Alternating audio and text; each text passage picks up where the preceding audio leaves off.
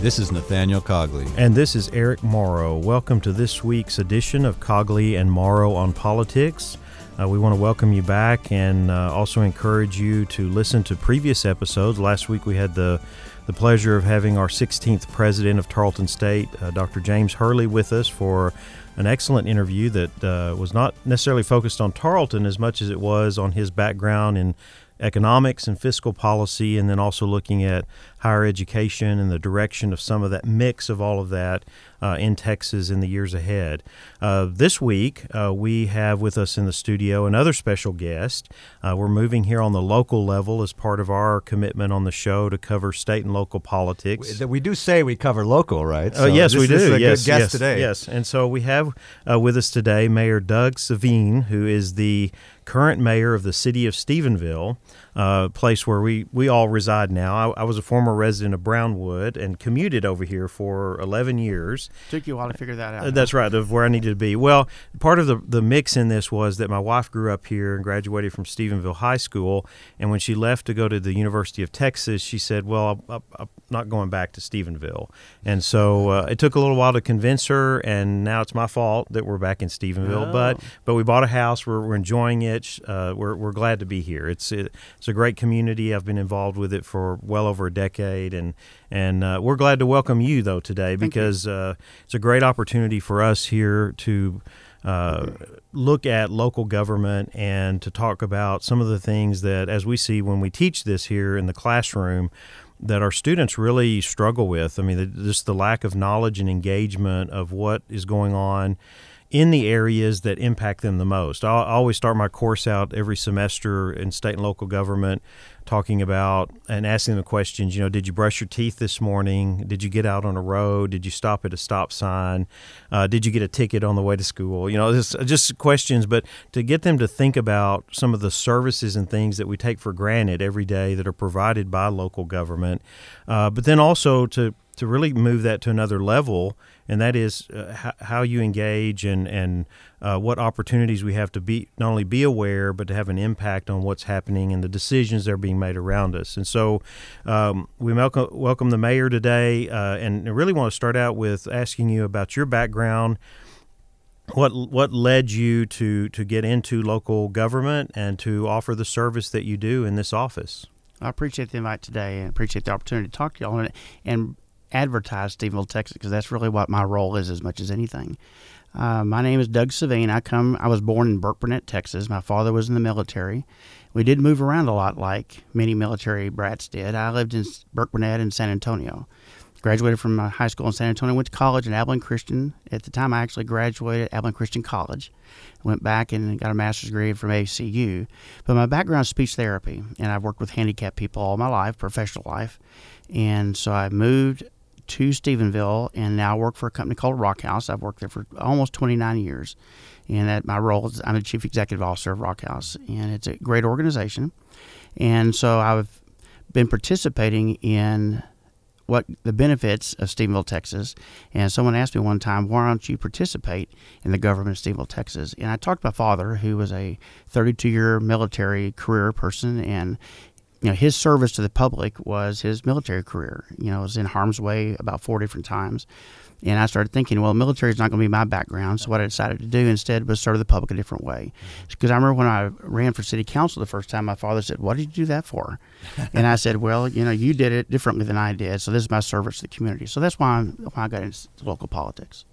And was asked specifically by some people to run. Very good. And uh, you're in your first term as mayor, as mayor, yes, as mayor mayor. of the uh, city of Stephenville. And uh, in in that role, uh, so Texas has different forms of local government that are established by the state constitution. Uh, and and sometimes people see uh, city government or city officials depicted on drama shows or news on TV. And, and and of course, a lot of that's centered oftentimes around larger cities. but govern that that role is a little bit different in Stephenville uh, especially in uh, how you relate to the city council, a city manager. Could you explain a little bit about how that's structured uh, here in Stephenville, just for, so that our our listeners and, and our community understand? There's really two basic types of government, city government in Texas. One's called a general law city, and a general law city is a city that it may be incorporated, it probably is incorporated, but it doesn't have home rules. What that means is it follows the general law of the state of Texas. So this, if the state doesn't uh, discuss zoning, for example, well, then that city wouldn't have zoning rules. So it just follows the state law. So you could be an attorney, for example, or be an expert in state law, and you'd know exactly how to act in that city as well, whether that's traffic or anything else. Uh, we are what's called a home rule city. In a home rule city, I believe the number is 5,001 person it takes to become a home rule city. And then what you do is you become incorporated. We, literally, Stephenville is a, is a, is a government incorporated location. So that's what we do. We operate as a, as a corporation. And then there's several different kinds of organization within that, and we happen to be one of those. But the difference between a small town, I think that there's some some exceptions to that before the law changed. I think De Leon, I believe, or Gorman or some one of those is a home rule city, but they're not obviously 5,000 people. And it may be that they've lost some population, I'm not sure, but most of them are cities our size or home rule all the way up through Dallas, Texas, for example. It'll be a home rule city. Good, and we have the uh, home rule status, but um, they also have this um, dynamic between the mayor, the manager, the council. Could you explain some of those interesting dynamics here in Stephenville? Some cities have what's called a council manager.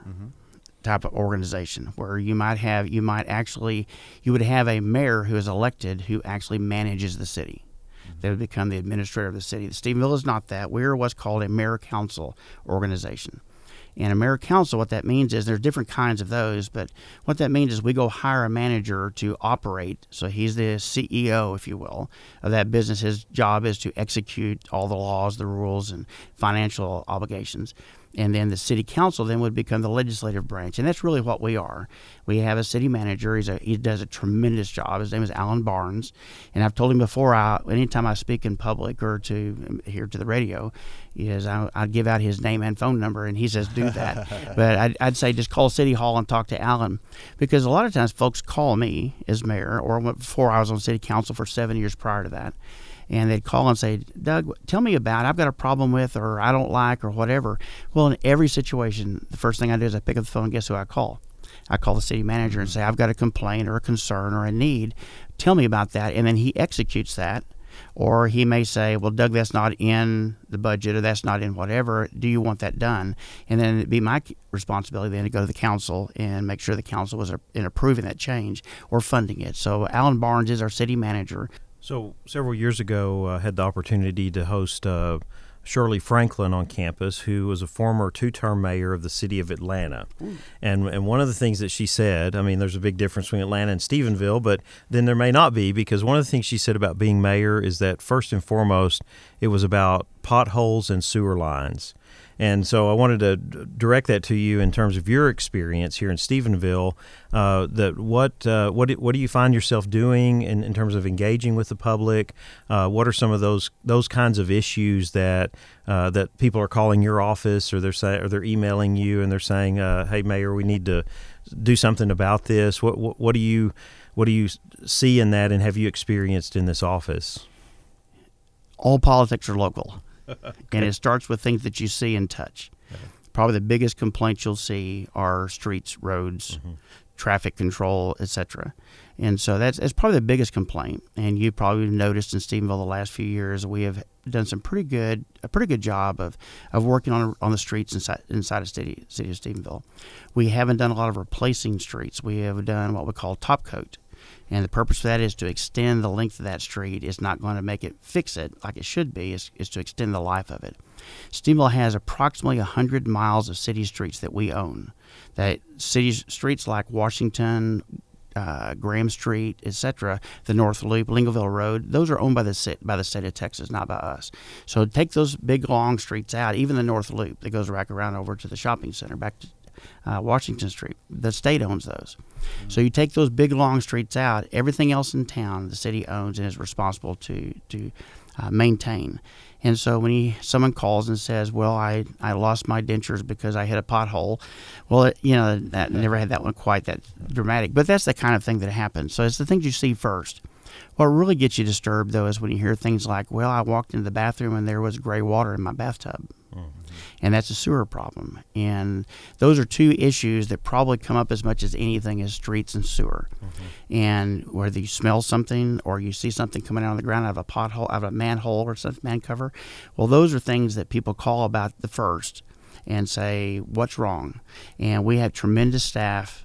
Uh, as a matter of fact, working in the sewer, particularly the water and sewer department, you know, most people don't see it because they're working at two in the morning and eleven o'clock at night, and they're knee deep in potholes or inside of a, a hole that they've dug out with poop up to their knees. Mm-hmm. Good. I'm glad you brought up the streets because I have a maybe a personal interest in this follow up question.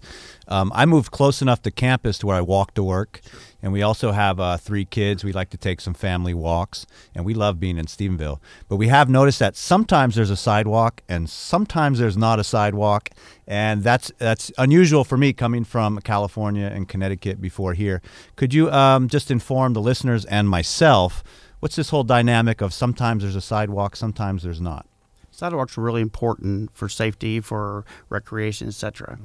The biggest reason why is taxes, how much it costs. You know, you add a sidewalk. Nowadays, a sidewalk is typically at least five feet wide. Some of them are eight, and it almost becomes a, city street cost. Mm-hmm. And prioritizing sidewalks over replacing streets or fixing streets is probably uh, the easiest reason why we don't have the sidewalks that you're referring to. We have some of those now. Matter of fact, we have a project going on right now that's a grant from, I believe it's through the Ag Department, a community development block grant, where we're going to tie in the Bosque River Trail at Washington Street back to downtown. And it'll be a, I think it's an eight foot sidewalk that will be bringing the traffic. So if you don't want to walk all the way back around, you know, mm-hmm. to uh, to the end of the Bosque River Trail and then get in a car and drive back home, exactly. you know, it's, it's sort of a halfway, if you will, to, to get back to where your car is parked. That trail's beautiful, by it, the way. It is yeah. beautiful. It is a wonderful thing, and there, and I've actually had several folks in town. There's a it's not an official committee, and if I said their names, they'd probably get mad at me. But there are some folks in town now that are working on finishing that trail. Mm. You know, what is it going to take? It's going to take land acquisition or at least land access, and it's going to take money to do it. And those individuals are working on that now. And interestingly, because the, the plan would be to go back through the so- follow the river around, mm-hmm. and then go through the soccer fields, et cetera, and then back up to what's now called J.C. Park Mm-hmm. And we have a grant application right now that we think will be funded that's going to build some more streets, which are, is for the purpose called it's part of the safety program for students walking to and from home from school. And so that we if that happens then we'll put a sidewalk as well from JC Park all the way back down to Tarleton. As someone raising three kids, I just want to let you know those are very much appreciated and families are using these things. It, it is, and and you're right. It, that we've had there was a time we put sidewalks in. You can probably see that now, but you can also see where they went for go for 150 feet or 200 feet, and then they stop. Mm-hmm. Jump across the side a, a, yard front lot or something, and then they start up again. Well, the city we have a plan right now that if you own a house and you want to put a sidewalk in front of your house, we'll pay 50 percent of that cost. Mm. If you're a, if you a private home.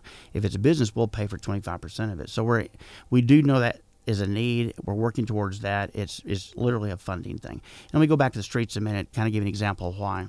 With that amount of streets that we have, we did a study a while back, and I know that for some people in the city, spending money on a quote a study when you kind of say, well, common sense says you got to do something about it. But we actually spent some money and brought a company in that I don't know if you call it X-rays or whatever. They drove every square inch of every street in the city of Stephenville, and they said, "What is it? What does the base material look like all the way to the top?" So we have a, it's like a medical review of all of our streets. And like in my case, I'm not a street guy. I'm not an expert in streets, and and I would have thought you'd take the the worst street first and just fix it. well, but that's why we started top coating some because our experts came in and said, well, here's a street that might last eight more years, and if you put this here, it may be 12 years, and it'll get you past. And so you you kind of we came up with a plan, a long range plan for fixing streets. But the problem we have right now is we're the study says we're supposed to be spending about 2.2 million dollars a year to maintain our streets. It's not to replace one of them, it's to maintain them. Mm-hmm. And we've spent about a million to a million to a year. So we're about a million and a half dollars behind. I'm going to put that as a priority from my personal perspective over building a sidewalk. Mm-hmm.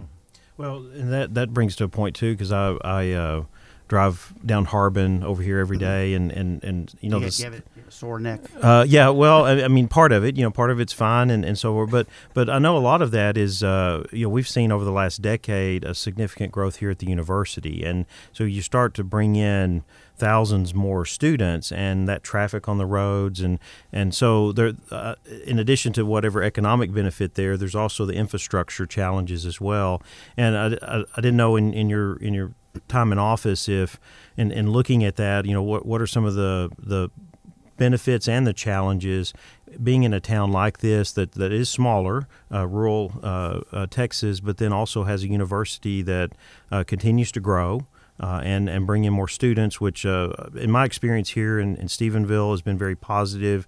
I'm on the uh, the board of the uh, Historic House Museum and, and get to visit with people there. And they're just the, the connections with Tarleton all throughout the community. You just really see that how, how supportive Stephenville is of Tarleton State. So, but these are some of the practical things that come with growth and come with uh, for for the city and for the university. So I didn't know if you had some thoughts on some of those uh, benefits and challenges there. I'm not sure there's a city in Texas that is our size that has as big a university as Tarleton. Uh-huh. If there is, I'd like to know where that is. I want to go visit that mayor and figure out what they're doing differently than us.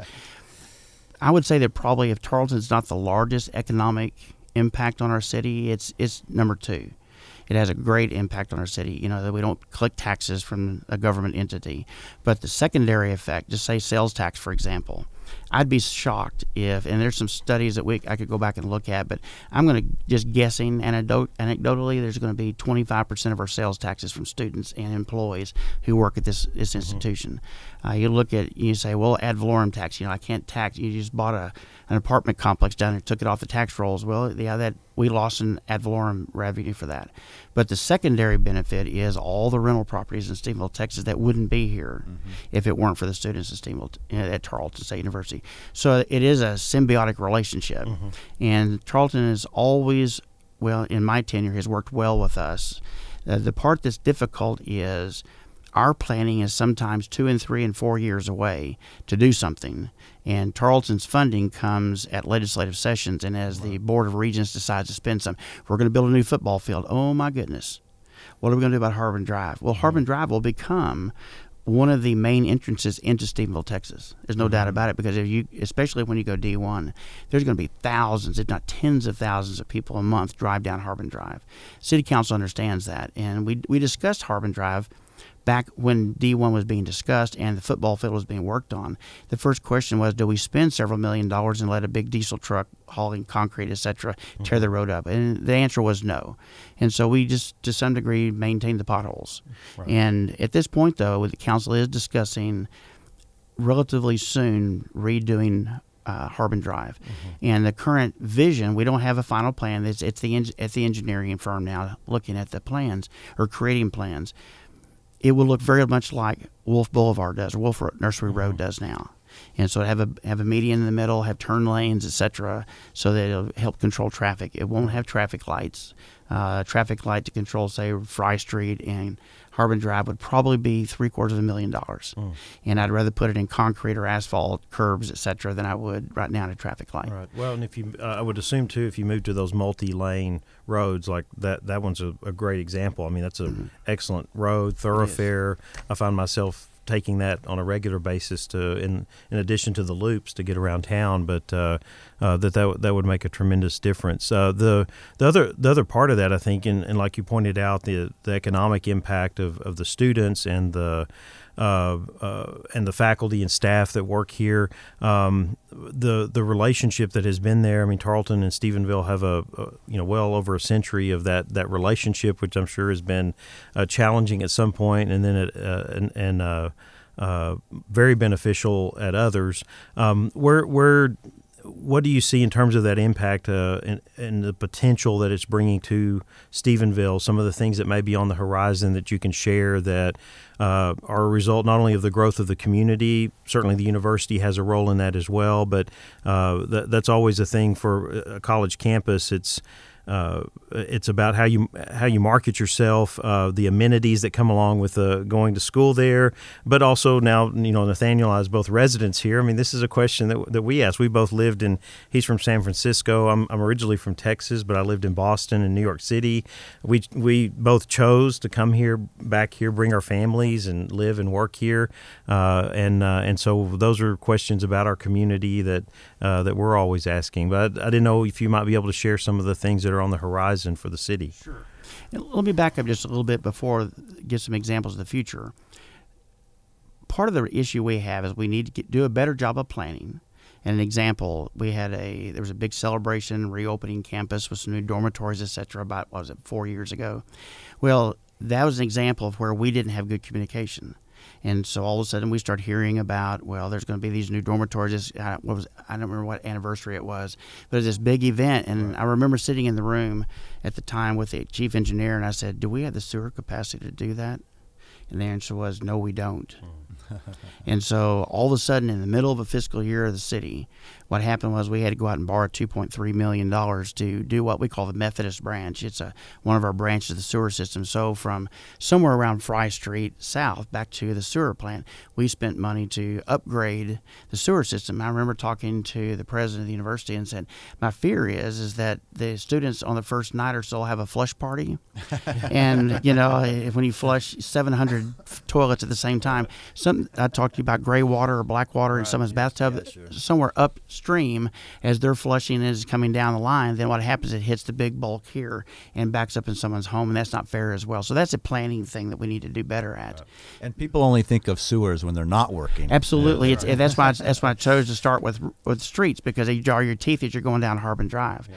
and so it, it is an issue. Uh, but the future of Stephenville, I, one of the things we faced recently.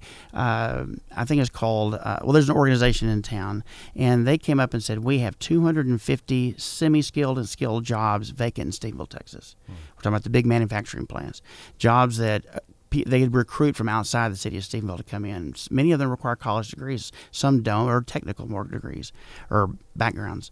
And what happened is, why are we not filling those positions? Well, it turns out that we're hiring not very many college students from Tarleton State University. So the question then asked, which leads into what your your question is, why is that? Well, part of it's because, as Dr. Dottavio told me one day, he said, "Well, Doug, it's a simple answer. What happens is for three to four years on Wednesday and Thursday, they start talking with their buddies. Where are we going this weekend to do something?" because they don't stay here because of the amenities for the students to keep the students here. So Stephenville started sending people to Fort Hood find because I think they're processing over a thousand soldiers out of the military every month. So we were doing job fairs for those industries in town to try to recruit people out of the military to come fill those jobs. That problem will only continue to worsen if we don't figure out how to keep students in Stephenville highly skilled, multi national experienced come to this town and say, let me help Stephenville be a better place, fill a job. So to do that, we're going to have to create some things that when students are here, they say, well, why go to Fort Worth and spend an extra 150 bucks this weekend, drive that far, etc. Why can't I do that here? And that's going to require the biggest one is entertainment. You know, students like to entertain. I have two girls. They went to high school here. Uh, both of them went off to college. One went to A and M. Well, no matter of fact, one went to here, and then she went to A and M to get her two other degrees. And that's the question: is they like to have fun and socialization, interaction, and so we need some things where that can happen. You know, I've we've heard some of it's actually through studies, some of it's anecdotally, bowling alleys, theaters, you know, venues to to have parties, etc. So those are the things we're trying to do. Shopping is a big one.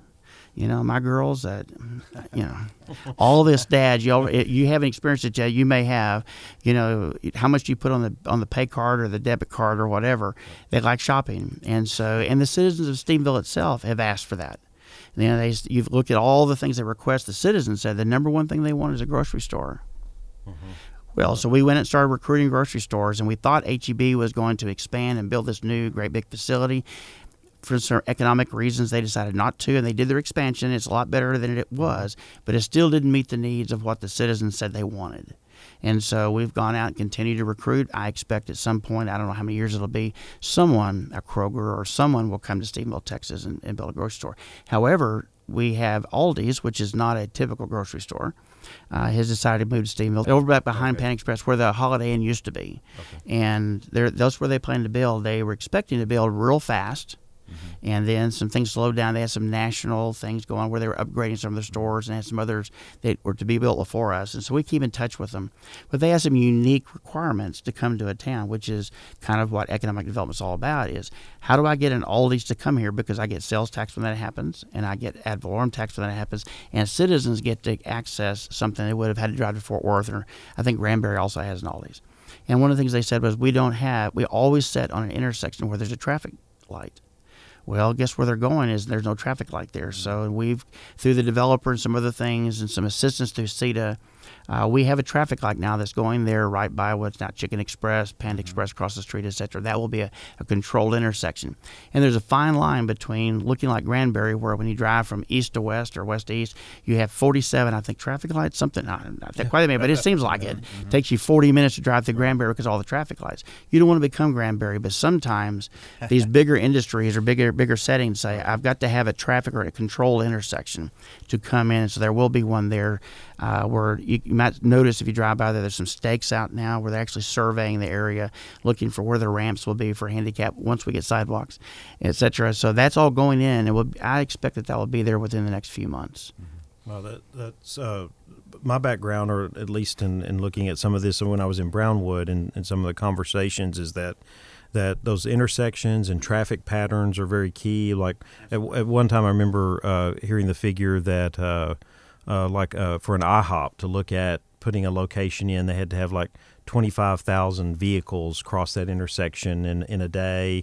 Uh, where, in terms of Stephenville and that area, have, have, are we are we in a, uh, uh, at a at a level, or have we have we moved up a level where we're getting more attention uh, by uh, these kinds of like chains and other? Uh, Without a doubt. As a matter of fact, traffic count is everything in the retail business, Mm-hmm. and so exposure where you are, where you sit on the corner, is it, or you sit back off the off the road or whatever. All those things have an impact on whether you sell your product, and it is absolutely important. And Stephenville has been at what they call a tertiary market for quite some time. So we're right on the. I've, I talked to some folks, and last week I was in the ICSC conference in Fort Worth, and while we were there, there were I think 3,500, fi- I don't know, several thousand people there, of which two thirds of them are companies. Wanting, do I want to come to your town? So they're there. You're trying to sell your community to them, and some of those bigger companies would say, "Well, you're a tertiary market," but then I talked to some other folks who say, "Y'all are the next stop." Mm-hmm. Stephenville is the next place we're coming. So I do believe there'll be. A, well, I know there will be. I know some things that are we're still in a you know non-disclosure agreement on some things that are going to happen in Stephenville, Texas. That will show the citizens we're no longer that tertiary market, and what will happen is success in doing that will grow into other successes. So when someone says, because as we're looking at these developments, some store X will say, "Yeah, I'll come to town." They'll say, "But did you know the so and so store is going to be there? They're coming." A perfect example is Walgreens. What's always across the street from Walgreens? CVS. CVS, exactly right. There's a reason, there's a dynamic there, and there's certain stores that say that store always brings somebody that is going to also want to shop in my store. So that's what's happened. And as these stores, these developments occur, there'll be other companies that say, "Well, what do they know that I don't know? Am I going to miss out on something?" And so that will it'll be a bigger development occur, and there's some big ones coming before too long. And I think that you'll hear some of those in the next two or three weeks. As of last week, I met had had dinner with one of those developers, and he said, "Doug, give me two more weeks before you announce." So we're under non-disclosure for two more weeks. but Please, please tell us. uh, well, let, me- let me tell you this: there will be No, no, there will no. be a large it'll be a large retail business, and I think when people see actually see the stores up, they start going in to buy. They're going to be saying, "Wow, I never thought that would come to Stephenville, Texas." It's, it's, there's some exciting times. That's just one development. You know, we also have development over uh, uh, Charlton Crossing, which Malcolm has, and, and he's there's a, a lot of interest in that as well. And there's some business they'll be developing there. There's a question whether the hotel will be there or not. They there's some uh, issues with some sound. I'll just be honest with you. The issue is the railroad track. You know, A and M built a big hotel on campus a while back. The number one complaint they have is it's right by the railroad, mm. and they and I heard from a developer the other day in College Station that they get hundreds of complaints every week on the sound and the sound penetration. So there's a question about the sound at that location. So my and I had lunch with that developer last week as well. He still plans to come to Stephenville. It's just where is it going to be? Right. And so again, when I, and that that's the one who'll bring the conference center. Well, there's other hotels talking to us as well. Matter of fact, there's a developer in College Station that will be here sometime. He said just after Valentine's Day. We'll fly up, and we're. I met with him. Well, I, Jeff Sandifer at SEDA and I met with him, and he said I'm interested. I have been interested in quite some time in building a, a hotel in Stephenville, oh, Texas. Oh, so he's coming to look as well. Right. So there's there's quite a bit of interest, and yeah, we are that tertiary market for so long, but right now, if you look mm-hmm. at the market between the the traffic between 281 and the west side of Stephenville, the big area is you start Harbin Drive and you go out to the Ford dealership, and that area is a tremendous. The biggest area is right there at Walgreens and CVS. That's where the big traffic count is. Hmm. So guess where everybody wants to be. Right. You know, if I can spend another fifty cents or a dollar square foot and be there, rather than someplace else. So that's what's that's what's going on now. There there is a lot of interest in its traffic count. If I could just follow up on that, instead of someplace else, and I automatically think of the Old Town Square. I mean, it's just a beautiful place and it's historic, rather than the the more busy um, other side of town where the chains are at. Is there anything being done to kind of keep businesses in the near the Old Town Square and revitalize that historic area? You know, I, a good friend of mine from college was the mayor in Granbury for quite some time. And I asked him once, I said, What if, if you were going to come to Stephenville and got to do anything you wanted to do, what would you do? He said, You have the most beautiful downtown of any city I've been. It's a beautiful downtown. It's different than Granbury, the size of how far the setbacks are from the uh, from the courthouse, etc. But it's a beautiful downtown. And you mentioned earlier the title companies, etc. What's down there, and there is a downtown business district. Stephenville has generated uh, the city council uh, sectioned off certain parts of Stephenville that relieve some of the requirements that maybe a Walmart would have for parking, where they don't have to have all, off-street parking, etc. So we've done some of that, and you've noticed there have been some business developed downtown. Mm-hmm.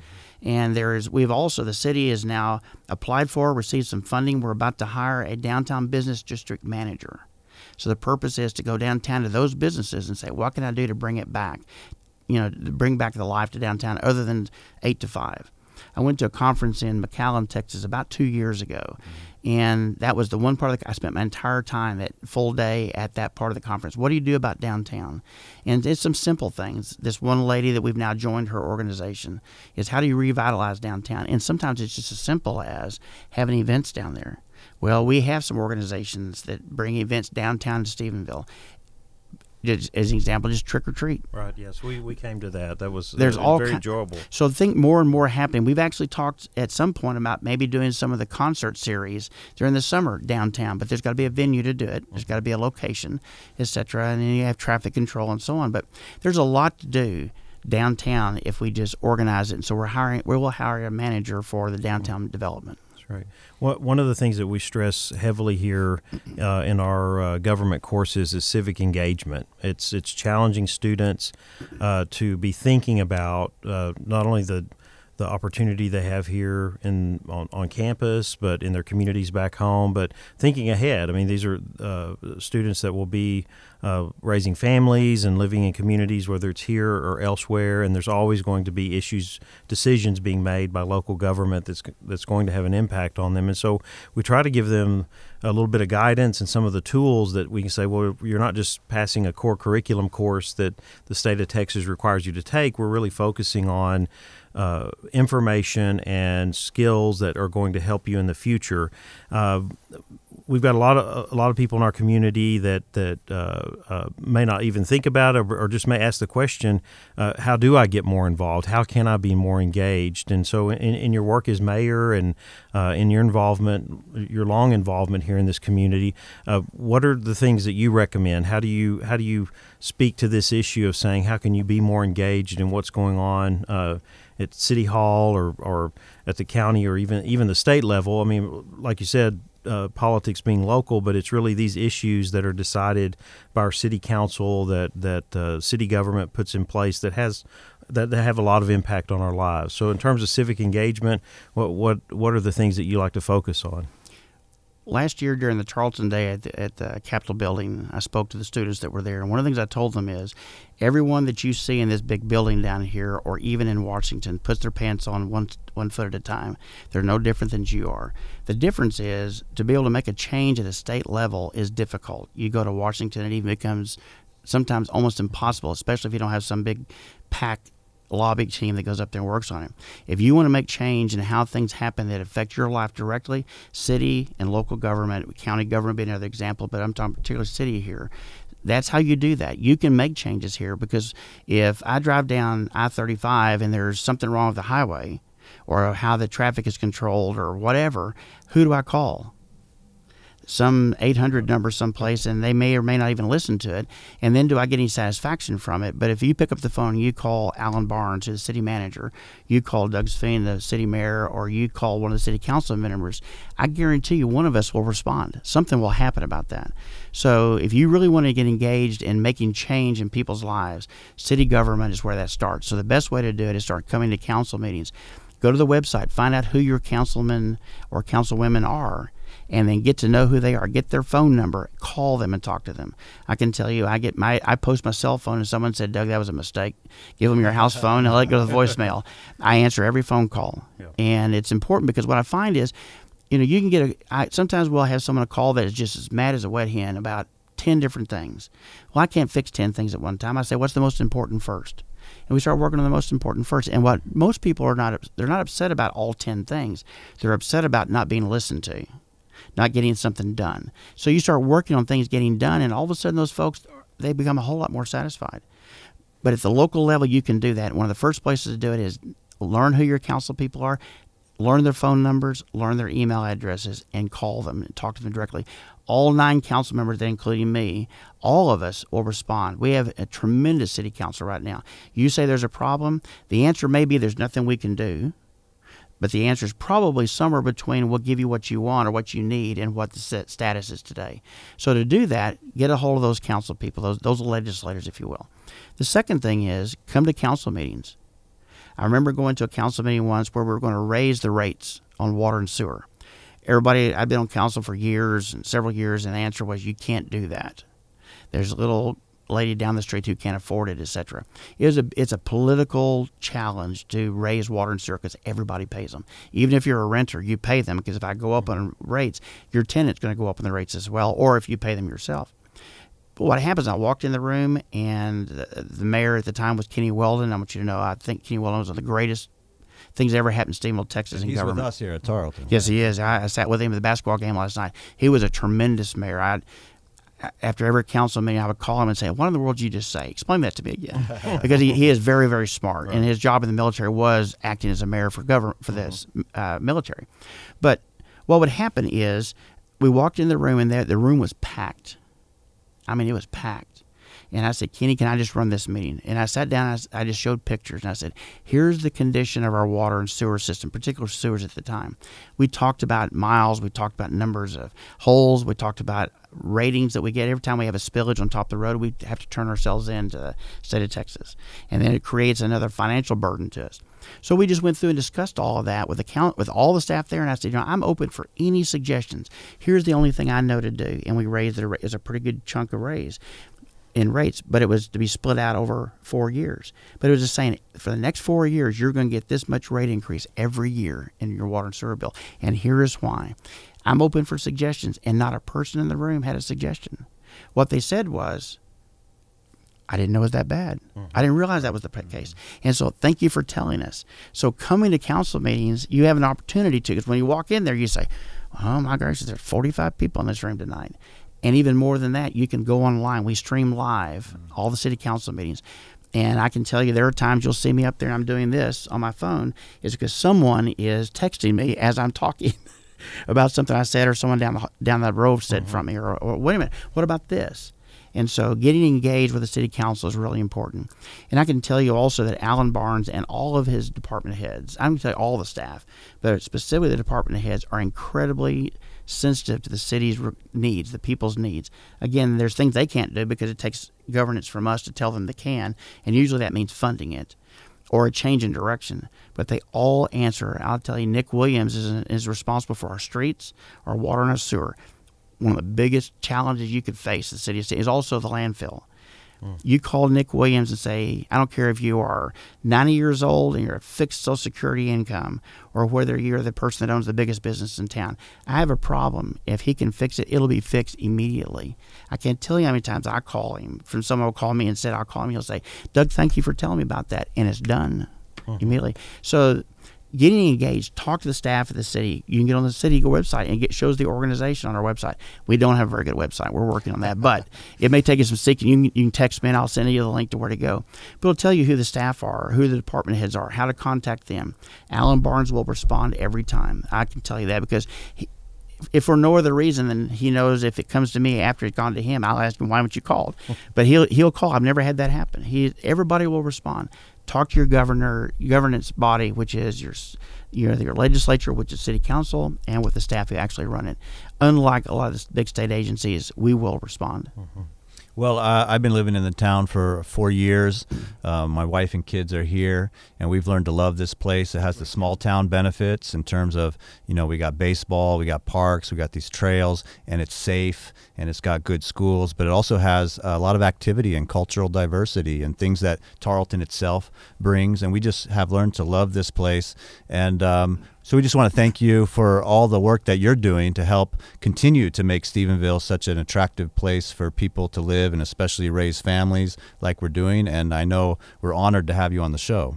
Yes, thank you. And uh, this is also educational, like what we're trying to do with our show is that let's get people informed, more informed about how they can be engaged. Uh, one of the challenges that we see today is just information, being able to, Sure. to call someone or, or, or to read about, to be, be in touch with the information sources so that they know what's going on. And, uh, and we're going to continue to, to do that. And, and we know you'll be out there doing it as mayor in your role as you've, as you've been doing it. But we certainly want to thank you today uh, for being with us. I appreciate it very much. Thank you. Well, we're going to take a quick break and then we'll be back for more Cogley and Morrow on politics. Politics can be confusing, but Cogley and Morrow have your back. Follow them on Facebook. Search Morrow on politics to stay up to date with the show and for all of the sources to follow right along. Morrow is a production of the Tarleton Radio Network. Welcome back to Cogley and Morrow on politics. Well, we, we have a little part of the show here left to kind of catch up with some national news related to the impeachment process. Uh, not spending a lot of time here on, on where we are, but that, that uh, this has moved over to the Senate and we can get back to more of the details as things progress in the week ahead. And also, we had a, another debate of uh, uh, Democratic candidates for president. We need to give that some attention uh, in the weeks ahead. Uh, but I, I wanted to turn to, to finish up the show today. Uh, I had a little bit of a hypothesis here after the uh, story came out in the news about the uh, Government Accountability Office uh, finding that the Impoundment Act had been violated.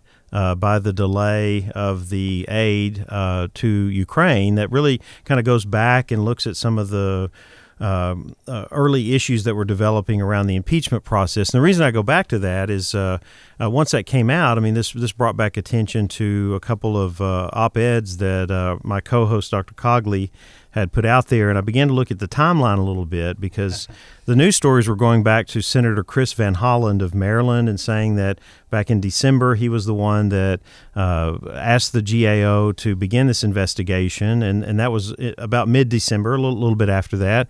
Uh, well, your first uh, op ed on this came out in November. Yes. Uh, now, we do need to go back a little bit and say that the House Budget Committee did put out uh, a little fact sheet on the Impoundment Act uh, back in October and kind of tied that to uh, the the uh, Trump administration, but it but it was not that that didn't receive much attention, and and uh, so I have a little bit of a hypothesis here. Did uh, did our own Dr. Cogley here uh, turn the wheels a little bit by uh, addressing the Impoundment Act because now, as I found out as we came into the studio today, he has a third article that will be published in the Washington Examiner uh, as an op ed uh, on this same issue. In fact, the third one was uh, published on Friday. Okay.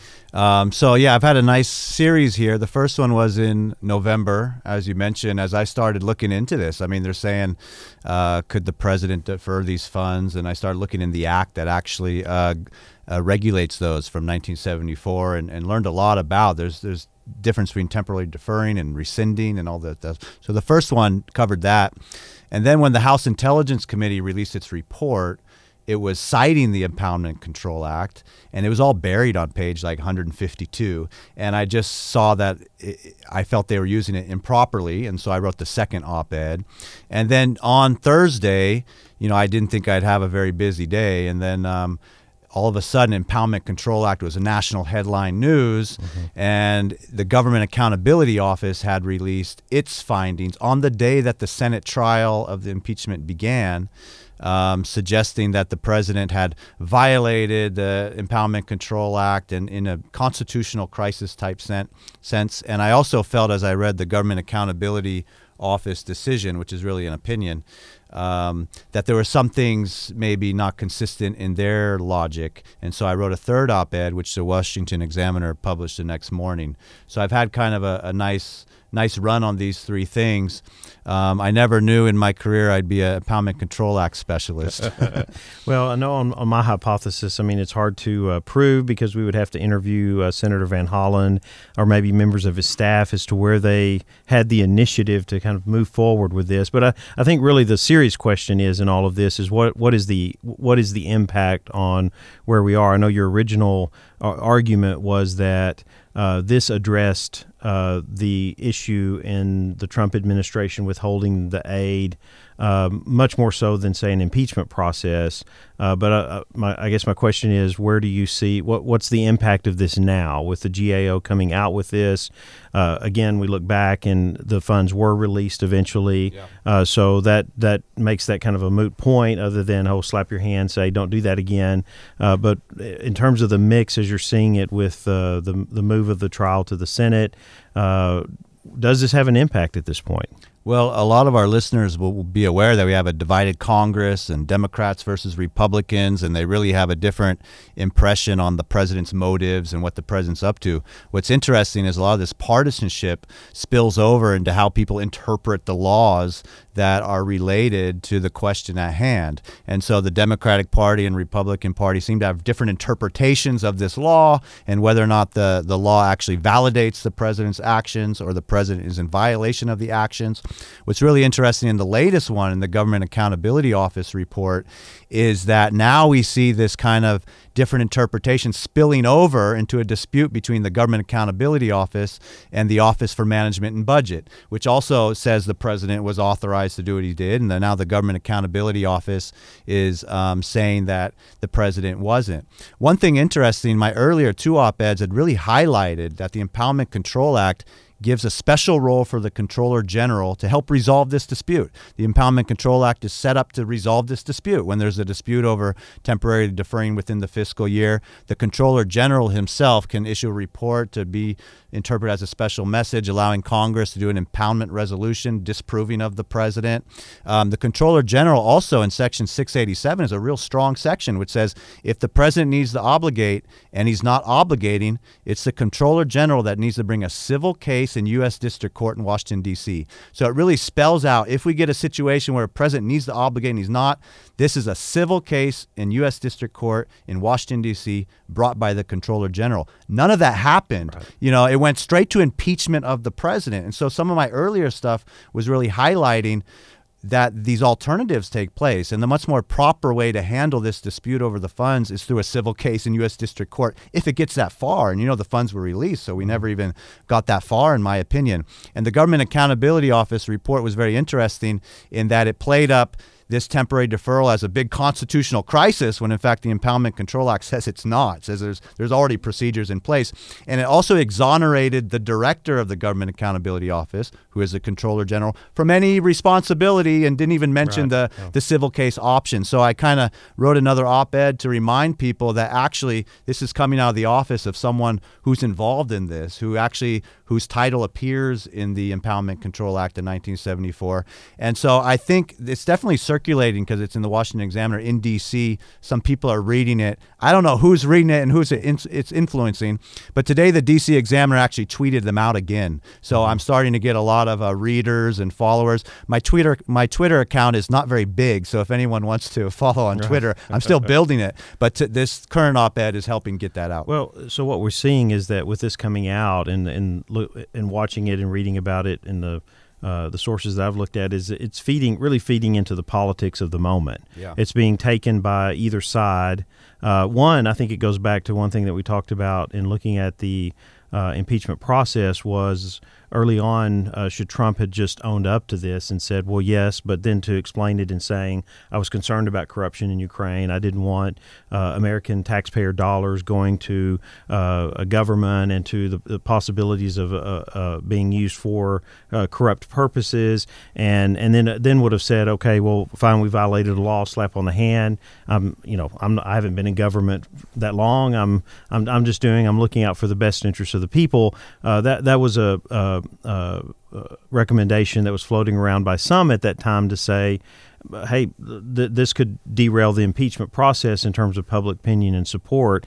Now we're kind of on the other end of this, and so something like this comes out, and and and it's being used uh, for really political purposes because, as you're saying, the the understanding of the law itself and the application of the law uh, is not really being followed by on, on, either side. I mean, in the in the sense that it uh, then it, the, either the lack of awareness of it or uh, Congress or the, the, the comptroller initiating uh, an investigation to look at this to address it.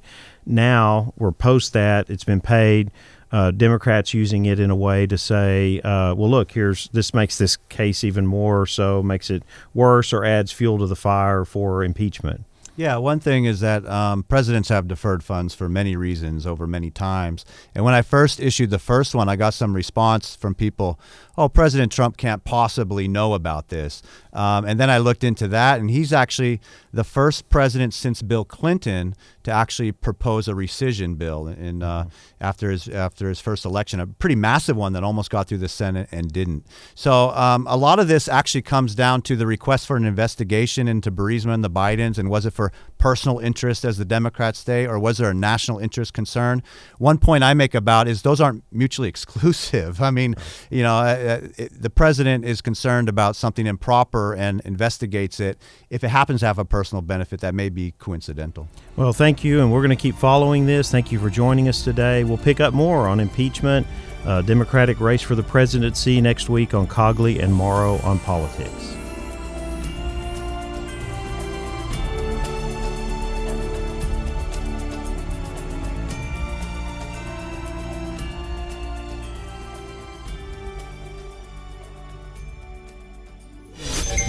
Has been a Tarleton Radio Network podcast with production from AJ Heyer and Taylor Welch. Find more great shows by searching Tarleton Radio Network wherever you get your podcasts.